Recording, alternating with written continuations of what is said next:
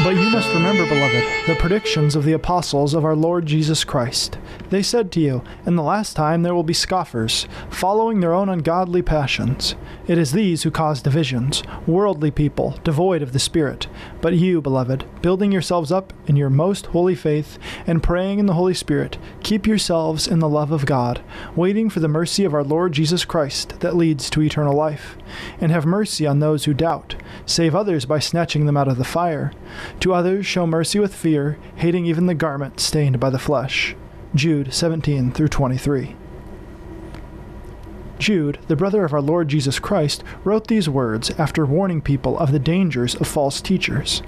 He urges his fellow believers to know who it is that causes divisions within the church, the body of Christ. It isn't those who rebuke false teaching. It isn't those who call out the corrupt and ungodly teachings of false teachers. No, it is those very false teachers, worldly people devoid of the Spirit, who are actually causing division. Too often, we as Christians refuse to leave our comfortable world to actually see how our perfect evangelical lives have been infiltrated by the forces of darkness. We seemingly grow complacent at the many wildly unbiblical beliefs that are tolerated in our churches. Unlike the apostles who warned us against false teachers, we in practicality deny this command from God to be vigilant and guard against wolves. I have heard supposedly Protestant elders and pastors say that they won't condemn the beliefs of members of other religions, or sometimes will even call Roman Catholic priests and nuns good, solid Christians. Friends, the Bible calls these false teachers wolves and charlatans, teaching for shameful gain what they ought not to teach. We tiptoe around naming names and hesitate to correct the vile, blasphemous doctrines that false teachers are teaching. The apostles didn't do that. Instead, they warned Christians to flee from such people. And as Jude said, it is part of building ourselves up in the faith to avoid and correct false doctrine.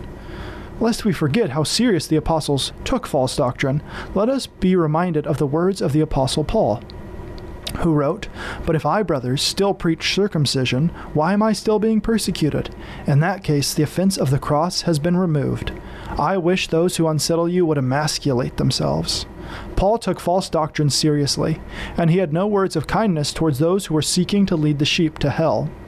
And make no mistake about it, when you insert man made doctrines into the divine Word of God, when you substitute idolatry for the true, holy, righteous worship of God, you are leading people to hell.